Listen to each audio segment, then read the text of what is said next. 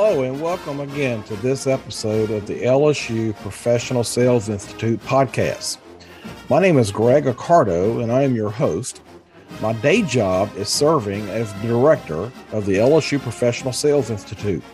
We're coming to you today, as always, from the EJ Ourso College of Business right here on the campus of Louisiana State University.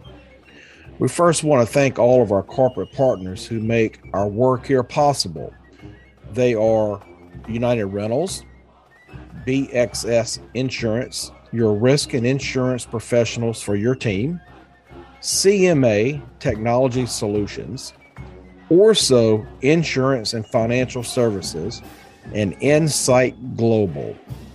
Our guest today is going to be Dr. Adam Rapp. So, add Dr. Rapp is the director of the Shea Sales Center at Ohio University. Uh, Adam has been around this uh, industry for quite a while now. He's one of the one you consider him a thought leader. Um, Adam does a lot of consulting. He's got his ear to the ground with industry. Um, in addition to, he's he's got a great track record for helping to build academic sales programs at several different universities. So help me and welcome Dr. Adam Rapp.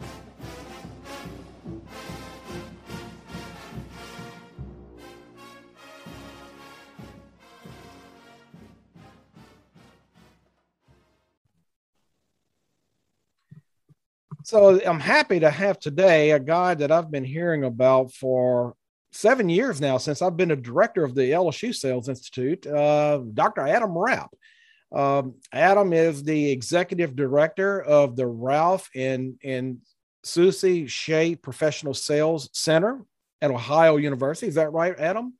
Yeah, it's the Ralph and Lucy Shea Sales Center. Yep. Okay, so um, and so Adam is is one of those guys that's been around for a while, and and when you go to anywhere or any university and talk about sales education, his name's going to come up. So I'm happy to have him here today to participate in our podcast. And and Adam, what I like to start off is just you know have you describe yourself. Talk about where did Adam Rapp come from, and and and and and what was the path that you took that led you to university sales education and sales research.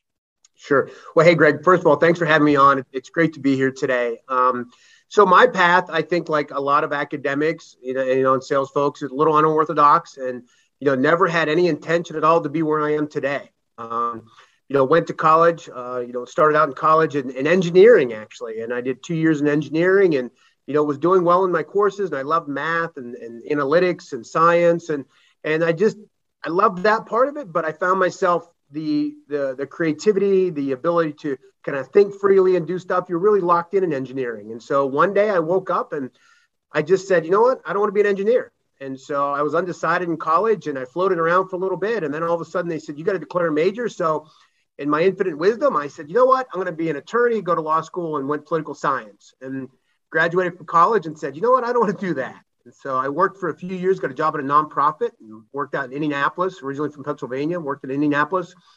And I had the chance to see a lot of different sides of business and organizations. And I worked with, uh, you know, nonprofit board of directors with some high level folks in business. And, and they said, hey, you really need to get an MBA. You really need to get this business degree in education because I had too many gaps in my knowledge. So went to Villanova, got my MBA, and then I started a market research firm. And I worked in market research because I liked marketing. I liked the analytics, the data analysis, the research component. And then one day they said, Hey, Adam, we want you to go on a sales call. And so, being a young guy at the time, I was like, Hey, it's a great chance to get out of the office, you know, get out of the cubicles and, and go on a sales visit. And it was outside of Philadelphia. So, I was taking the train into Philadelphia for this sales call. And I quickly realized that I knew nothing about sales. And this would have been 2000, 2001. And so I knew that that people like to talk about themselves the most. That was one thing that I did know, you know, because I couldn't Google anything because the internet really wasn't a thing yet. And so on the train ride, I wrote out a bunch of questions to ask this woman that I was going to meet with. And when I got there, I sat down and, you know, I, I asked her, she was a, a TV station manager for a Fox News affiliate. And so I asked her a series of questions about, you know, her goals, her budget, what she wanted to accomplish, all these different things. And, and honestly, I was just, I was just trying to fill airtime right? And just trying to understand. And so when we got done, I said, Hey, you know, I'm going to take this back to the office, get a proposal for you. And she asked me, and I'll never forget, Greg, she said, you know, Aren't you going to give me the hard sell? And honestly, if I knew what that was, I probably would have tried to do that. But I didn't even know what she meant by that. And so I told her, I said, Well, I, I can't do that until I really pull this together and understand what you need and, and what we can provide.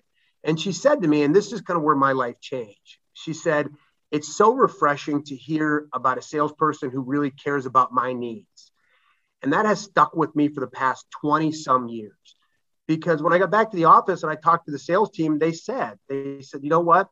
A lot of salespeople just don't care about their customers. They just try to make a sale and move on. And they said, if you truly care and you want to help people, it's the most rewarding job out there. And from there, I never looked back. You know, I was in, I, I moved to the sales side of the shop. The company was then bought out. So I made some decisions on what to do. And since I liked like the research component, I decided to move forward with PhD in marketing. And I was fortunate. I got hooked up with Mike Ahearne at the University of Connecticut. Um, started working with him there in the sales space, mm-hmm. working with companies, teaching the courses. He moved to Houston, so then I followed him to Houston. Had a chance to work with with some folks down there like Steve Brown and Eli Jones and and their wonderful program. And then from I just I just you know, never looked back and kept working in the sales space and moved to some different universities and, you know, I've had some success. You know, you and I have a similar professional background. You know, my undergrad is also political science and I was going to go to law school and uh, got offered a job when I graduated in sales, insurance sales, and uh, took a different route. But I ended up later going and getting an M- MBA so uh, yeah, we're similar routes. I just didn't go to the next level and do the PhD program. so, so tell me about the Shea Sales Center. Um, sure. Give me a little bit. Could you t- tell us about when it started? How long has it been in existence? Uh, you know, what's going on great there today? So the the center here was started back in '97. So if you go back to, to the, you know the, some of the original programs, the Shea was founded in '97, and it was one of the you know one of the first ones out there, along with Baylor and a few of the other schools. Um, you know, the integral in founding the, the Sales Center Alliance and some of the programming and really pushing sales forward.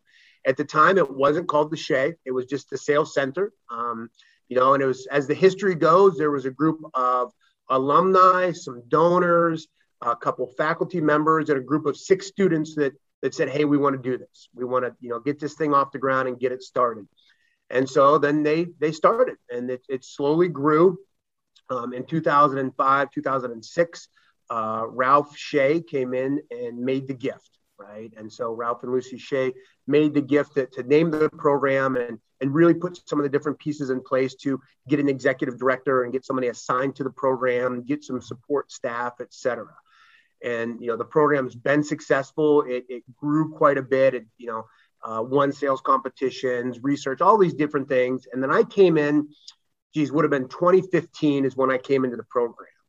Um, and when I came in, um, you know, I was fortunate, Greg, because I'd worked it with with Ahearne at Connecticut, Eli Jones at Houston. You know, I started a program at Clemson. I worked in the Alabama program with Lenita Davis and Joe Calamusa. So when I came here, you know, I've worked at five or six different programs. So when I came into the Shea, you know, incredibly strong brand name, had been around for for a long time, and I was able to kind of cherry pick some of the best things from the programs I'd been a part of and implement them here. And so, with that fresh perspective, you know, we were able to go from a 150 person program to about a 600 person program, you know, selective in nature. So, we operated about a 28% selection rate from, from students across the university to apply. You know, we grew our partner size to match the student growth. So, you know, 46 corporate partners. And it's nice because that revenue and those companies and those relationships have given us the opportunity to do a lot of great things. And yes. so we're, we're always trying to push the envelope on what's new, what's next, and, and what are students interested in because it is, you know, primarily student run and driven with our leadership team. So really kind of offering what they're looking for. How many students do you have that are part of the center? So we have about 600 total. So we take okay. about 100 students each semester. Mm-hmm. Um, we get about 200 and then we graduate some, there's some attrition, et cetera. So we hover around 600.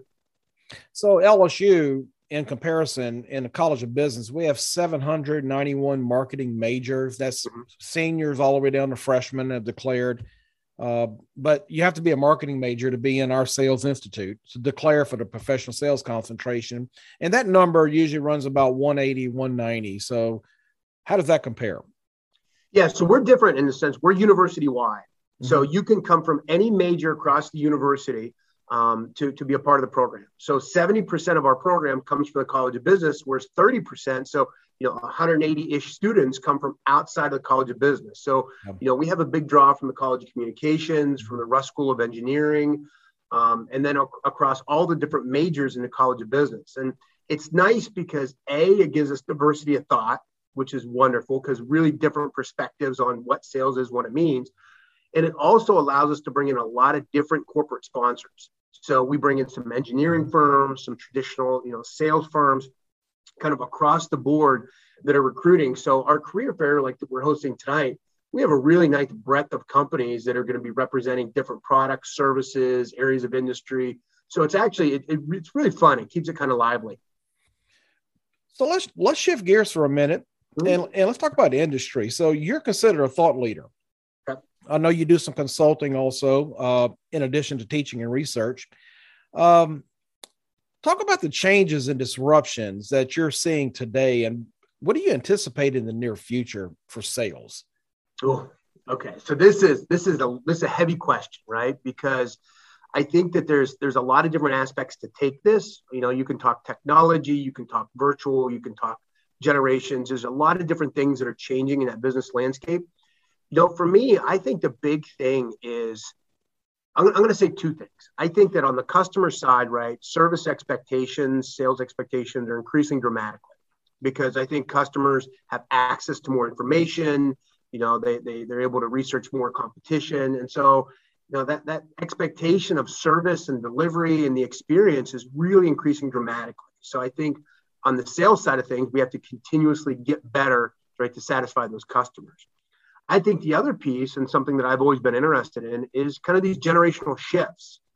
Because we look at, you know, we look at industry and we look at people working in some of these leadership roles as boomers or Xers.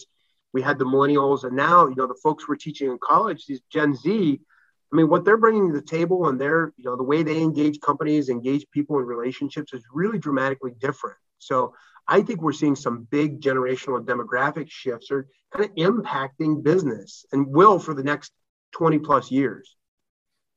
What do you think all this is going to mean for university level sales education?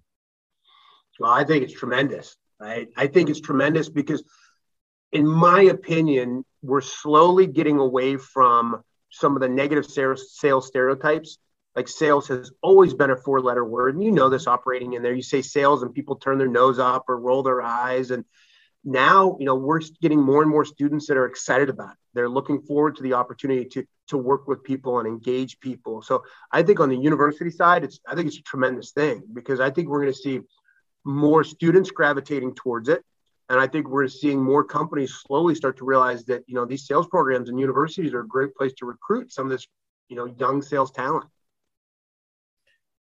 and then when you look at industry too, you know, we've got a lot of stuff going, you know, still face to face, but there's still a great deal of virtual. You know, I think, uh, you know, will we ever go back to what it was pre COVID pandemic? Uh, I don't know. But when you take a look at that from an overview, I mean, what's the landscape look like, the hiring landscape for sales graduates and the skills that they need to succeed? So this is an interesting, you know, kind of perspective because I think with with COVID and with the move to virtual, everybody quickly thought the new normal, right? And everybody's going to be virtual.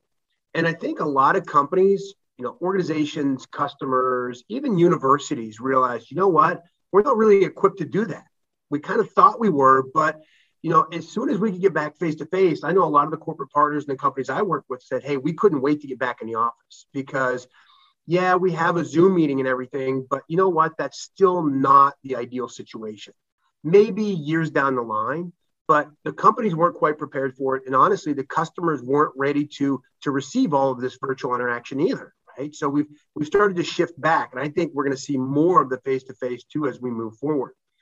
I think as a young person entering in this space, there's an opportunity to have a huge competitive advantage because the way it, you know, at least the way it was here, we went virtual for the past year essentially. Mm-hmm. You know, you know, is honestly almost 18 months now. when we interview the sales students and people to get in the program, we've noticed this. There's a little bit of a developmental gap, if you will, in the sense that people were home. Like the freshmen that came in this past year, they spent a year, maybe, maybe not going to high school, maybe, maybe not having the events, the involvement, all of these activities. The freshmen that were on campus, they did a year virtual in their parents' basement or their bedrooms. So all of those experiences, if you think back on it, Greg, you think about that first year of college and everything that happens to you, the organizations you join, the you know the, the interactions in the classroom, meeting professors, companies, career fairs, all of those things, they just didn't exist in a lot of places around the country. So now the folks that we're talking to that are sophomores or juniors, they kind of have that year, which to some extent didn't really exist for them from a developmental standpoint. So they're a little bit, in my opinion, they're a little bit further behind on some of the professionalism, some of the business acumen, right? And so from the hiring standpoint, they're playing catch up. The good news is, and the reason I bring it up is that if I'm a young person today, I realize there's a huge opportunity for me to kind of leapfrog this this this whole year, this whole sophomore class or or freshman class. Because if I can get up to speed a little bit more quickly, get involved in these professional organizations, then I have a chance to get a competitive advantage and get some of these jobs or internships that maybe I wasn't quite prepared for before, but I can beat out the competition. Yeah, and, and, you know, just to touch base again on, on, the on the the virtual selling industry. Okay, mm-hmm. um, and and there's a lot of research I think that's kind of in the kind of in the process of maybe capturing some data because it's fairly new, right? We've been doing this for a year, but but you know, one of the biggest challenges that we've seen from our end, you know, when everything went virtual was is is the sales management piece. Yeah. Okay. How these managers really struggled on how do they effectively manage their people when they're somewhere else and they're having to communicate in a two-dimensional environment and nobody's really, I don't think, has figured that out yet. Where it, it's they they they they know what to do because they don't. They still they don't know what they don't know. Uh, can you share some insights on that? Sure, absolutely. You know, it's fascinating, right? Because you think about it, a lot of these sales organizations, sales folks are working remotely. So when we went virtual, it's interesting because initially I thought, okay, this isn't going to be a big deal because you know what these sales folks are working out in the field. They're not reporting into the office or they're working autonomously. It's no big deal. Realistically we made that switch to virtual. All of a sudden you know what? There were a lot of challenges because i think as salespeople even though we're operating remotely we were still having those face-to-face customer meetings. We still had those schedules that we had to adhere to. And now when things went virtual all of a sudden that whole scheduling, planning piece, you know, time and territory management, that kind of got threw up in the air and, and hit with a baseball bat. And people were like, what the heck do I do now? And from the management side, all of a sudden it became more difficult, like, you know, call tracking and pipeline management. It's like, okay, what does this really mean that you had a virtual call with somebody? Is that the same as a face to face? Is it still moving down the pipeline? And so, you know, managers had some of those big challenges. The biggest challenge was with the, from what I saw, was with the new hires the traditional onboarding process where even though they might be remote, right, at some point in the future, they would still come in the office for six months or 12 months and they'd do onboarding, they would do the cold calling, the company knowledge, you know, the experience, all of these different components. Mm, a lot of that switched to virtual as well. And that's where one of the big challenges came in because where do you learn the company culture? Where do you meet the people, build the relationships? It's well, it's in the office. Those first few months, kind of understanding how things work when you're sitting at home in your apartment bedroom and you do the onboarding that way, are you really getting ingrained in the culture? Do you really understand what the organization is truly about and truly means? And so then we saw a lot of the folks that just they weren't as engaged because they didn't have those experiences. And sales managers were asking me, what do I do, Adam? Like, how do I build this? And so a lot of the conversations stemmed around, okay, what can we do in a virtual environment to, to get these folks engaged to really understand what we do? And that's honestly something that, that I struggled with with my team and then trying to coach these managers up. That's the big, you know, if you will, that, that black box on how do we really engage and bring people into the team and understand our culture in a virtual environment. I think that's the real big challenge, Greg. So, did you find that a lot of companies or organizations were were on the hunt for that perfect magical technology tool that could take the place of that in person? I mean, look at all the different technologies that were born in the last year. Uh, AI enabled, you know, you look at all the things that were all built around managing and coaching and in a virtual environment. Yep. Absolutely, right. We did, you know, we did some trainings here and worked with a couple companies. So we were using some engagement tools with, you know, on Zoom and polls and word clouds and Kahoot, some different things to get people engaged. And after every training, every session, people would be like, "How do I do this? How can I use this to get my people engaged?" How, you know, you're right. They wanted that secret sauce. They wanted that recipe, and you know, towards the end, people were getting hungry for like, what in the heck can I do differently? Because I know that I'm just not getting my people engaged, and I know that I'm probably going to start to lose them. So, you know, I know a lot of those companies started to pull people back in the office maybe a little bit sooner than they expected to, to try to get that level of engagement. But but you're right. I mean, the technology out there just it erupted to try to figure out how to solve this problem, and I don't think we're there yet. And I'm wondering too, you know, look, look, we're very technology friendly in our program. We, we use, you know, artificial intelligence and CRM video where we're teaching our students how to use these tools, right? That but I'm wondering if if these these companies who are so eager to go find that secret technology that could help them have just gone out and latched on to different tools to add into their workflow, but then just complicated their processes and confused people even more. Absolutely right? If you go back to, it reminds me of if, if, you remember, and I'm sure you do, right? You think about the original adoption of, of Salesforce automation technologies back in the mm-hmm. you know late '90s, early 2000s, and people were talking about SFA and CRM interchangeably, and and companies were just running out to, to you know purchase the next automation software, and you had all these companies popping up, right? All these you know independent companies were creating this you know uh, proprietary technology and, and the Siebel systems and Devaris of the world, and companies were just clamoring to get this in the shops, and they did. And salespeople were like, "What the heck is this?" You know, and and then there was all the challenges of getting salespeople to upload the data and use the technology and actually engage with it. And you know, I, I feel like 20 years have passed since then, but I felt like it was the same thing. Everybody was running out there, honestly, including universities, right? Trying to figure out, okay, what what tools are we going to buy? What are we going to give to our faculty? What and it's just like nobody really understood it. It was thrown at them, thrown at us, and then we're like, okay, what's a lot of people were like, what's the minimal functionality I can use on this thing to to still engage with it, but really not to get the full effect because I don't know if it's going to stay around or not. So it's definitely some challenges there as well. I think you can look at Nancy Nardin's uh, technology landscape map, right, for sales technology, and and that that thing is getting very cluttered. Yeah. Okay. There, there's no shortage of tools. Yep, for sure. Yeah. And, you know, if you take the broader marketing perspective as well, you start looking at some of the digital stuff, the digital landscape as well, which, you know, and I, I know Howard Dover talks about this a lot, right? With the social selling and getting into the selling piece. I mean, that's starting to to clutter that up as well. And so now all of a sudden there's a there's a lot of different things that are coming at us pretty quickly. So, well, with all that being said, uh, what would be some advice that you would have for an undergraduate who is thinking about uh, joining a sales program and maybe considering a, a career in professional sales? So, my advice would be the first thing is get good at the sales process itself, right? In a face to face environment we might be transitioning to digital and, and, you know you might be in a world where you're using zoom in a few years or you know even when you start your job but at the end of the day the sales process sure it's tweaked a little bit virtually but it's still the sales process it's still doing the research making the connection building rapport asking questions meaningfully in a strategic manner you know listening to what the prospect or customer has to say delivering strong value propositions that match their needs and then making a recommendation to move forward and you know closing and overcoming objections. I mean, so from that standpoint, that hasn't changed.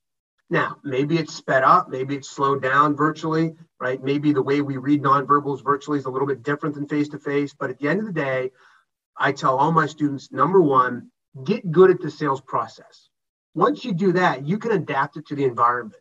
It's just like if you walk in a room with one person or five people, you're going to change and adapt the way that you engage them, but that process is still pretty much the same. So I tell my students, you know, you start at fundamental level, learn the process the best you can, and just like our course structures, When you get into the more advanced classes, then you start to dive into some of these technology components and say, okay, how can social selling, you know, how can LinkedIn, how can these digital components, how can it help fill my funnel? How can it, you know, really kind of expedite my sales process, help my conversion rate? Then you start to bring some of those tools in. So that's what I tell my students is, is learn the basics first, master the fundamentals, and then start to layer on top of that you know, you we have a you know our partners are basically echo that too. Is that you know they want to hire students. They want to hire a business graduate with some sales skills. Okay, mm-hmm. they'll teach them the rest of it. Yeah, but they want them to come in to their shop with some basic knowledge on just how how how to start a sales process. Okay, how to how to prospect, uh, how to use some of these tools. Where do they fit into the workflow as part of a sales process? And that's all. They don't want them to be experts because they're going to teach them the subject matter expertise and the product or the service, uh, learn a little bit about the customers. But more importantly, I think they really need to be curious. Yeah. If we can send them in the workforce with that hunger to always try to learn more, to be curious about their customers, be curious about their customers' customers I think that's one of the biggest advantages we can give them when they come through the program. I agree tenfold. Right. Yep. We do the same same thing here. Is you know our program is pretty much agnostic to technology. We expose them to it, mm-hmm. but we're not teaching one single platform because depending on where you go, a firm may use something else. But the important thing is you understand that technology matters. You know how to engage it, and to your point, continuous learning. Once you get there, then you figure it out and apply it to your position. So I want to shift now and talk a little bit about sales research. Um, so you've been around in this space for a little while. okay, you've probably seen a lot of changes over the years, and so talk about that progression when you first were in in your PhD program and where the research focus was, and where do you see it now and into the future? You know, it's interesting because I've been so I started researching, I guess, in 02. So it's been about 20 years. Um, and you know, it's it's cycles, man. It's just like I, I, look at it like clothing, right? You know, if you keep if you keep clothing long enough, it becomes the new trend again. You know, and and that's where I am in my life. Is the stuff that I wore 20 years ago. All of a sudden, it's my daughter's like, "Wow, it's so hip, Dad," and I'm like, "I got it 20 years ago." So it just comes back around. And I think research is similar because I started off researching like technology was an area that I was incredibly interested in. The Salesforce automation, CRM softwares, how technology influenced salespeople ability to do their job. Um, and then, you know, the CRM, the SFA, that that kind of died out. And then all of a sudden, social media came around, and I got very actively involved in, you know, researching social media and how it impacts the sales funnel, salespeople processes, customer expectations. And it was the same question, but different technologies. And now we're seeing very similar questions emerging on the front of AI. How is AI impacting business? How is it impacting salespeople? And it's the same conversations, Greg. You remember when the internet came out and they said the internet's going to be the death of the salesperson, right? We won't need salespeople anymore. But guess what? We, we survived it.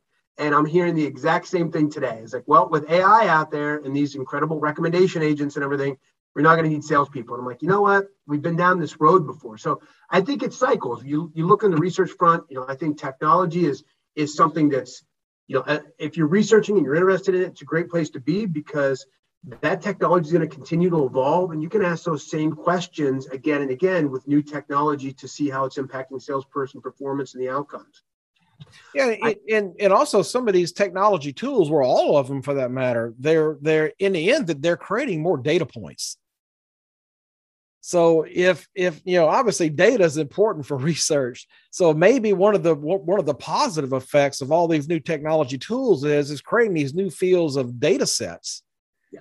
That so can you for use for modeling and for research. Yeah, and I think that's the second point, right? Is is to that is it's the sales analytics, right? Mm-hmm. It's you know we've we've we've dabbled in there. We spent time in you know in the sales modeling with key account management, really you know, analyzing our customers but now, with more and more of this data coming in, and to some extent, big data, managing these data sets and understanding, okay, how can we really now model and map performance, you know, behaviors, customer engagement tools, and to see, okay, what's really effective, and then how do we put more of those things into place? So I think ideally with the analytics, hopefully our sales force can become more efficient, more effective, have more meaningful conversations, which obviously impacts business, but hopefully makes our customers happy too because we're not we're not wasting their time. Know, we're finding a lot of companies that are are generating these big data deposits, right? And and and they're they're just sitting on the data. They don't know they don't know what to do with it. Yeah. And you ask them, well, what are you guys doing with this data? Well, we're just warehousing it. We we don't know what to do with it. So for for someone who's in you know you know academia and research, it's like you know their their mouth starts watering. okay. Yeah. and that's that's always the big disconnect. You know, is like companies have these massive data sets. There's research out there who don't have data, and it's like just merging these folks together and say, yep. hey, you know what? I can help with that. Like, mm-hmm. let's have a conversation. Let's look. Let's look at it. Let's dig into it. And that's I think that's one of the big disconnects, Greg, that has been there for for decades and it's like if just if these two parties would, would talk a little bit more to it, and, and Mike Ahearne with his his thought leadership conference, he did a nice job bringing some of these academics into the practitioner world and vice versa, and really built some great connections there that that I know a lot of folks on both sides took advantage of. So I'd love to see more of that. Yeah. Well, just to wrap us up here, Adam, I wanted to just last question is it's all about sales education and research. So where's the future go for us? You and i and people like us who are at the front line here with undergraduate graduate education where do you see the future for sales education and research? I think it's incredibly bright. I, I really do because i think more companies are moving our direction and, and finding out about sales programs. Um, i think students are gravitating towards it because of the company access the things we're teaching the job placement rates things of that nature and I think that universities, on the whole, are becoming more accepting, right? You know, we were always criticized about being vocational and, and training and more focused on job placement and, skills rather than theory. But you know what? With with the way that the world's moving and the idea of AACS accreditation and things they're looking for, all of a sudden now sales programs are kind of on the, you know, they're in the front and center in the sense of like we're providing some of these skills. So I think the future looks really good for us. And I would expect to see more programs, more sales education and research. And I would expect to see some of these universities to move to from just a sales, you know, major sales center, whatever it is the university offers, to kind of a, a grander and larger offering for their students because we know how many people are taking these sales jobs. So I think they're going to start to put more and more students, which is which is great for guys like us. Well, you know, just you know, in, in looking back, you know, the seven years that that I've been doing this, I think when I came on board, the Sales Education Foundation was reporting there were about 60 universities uh, in the country that had recognized sales curriculum. Today, that number I think is almost 170. Yeah.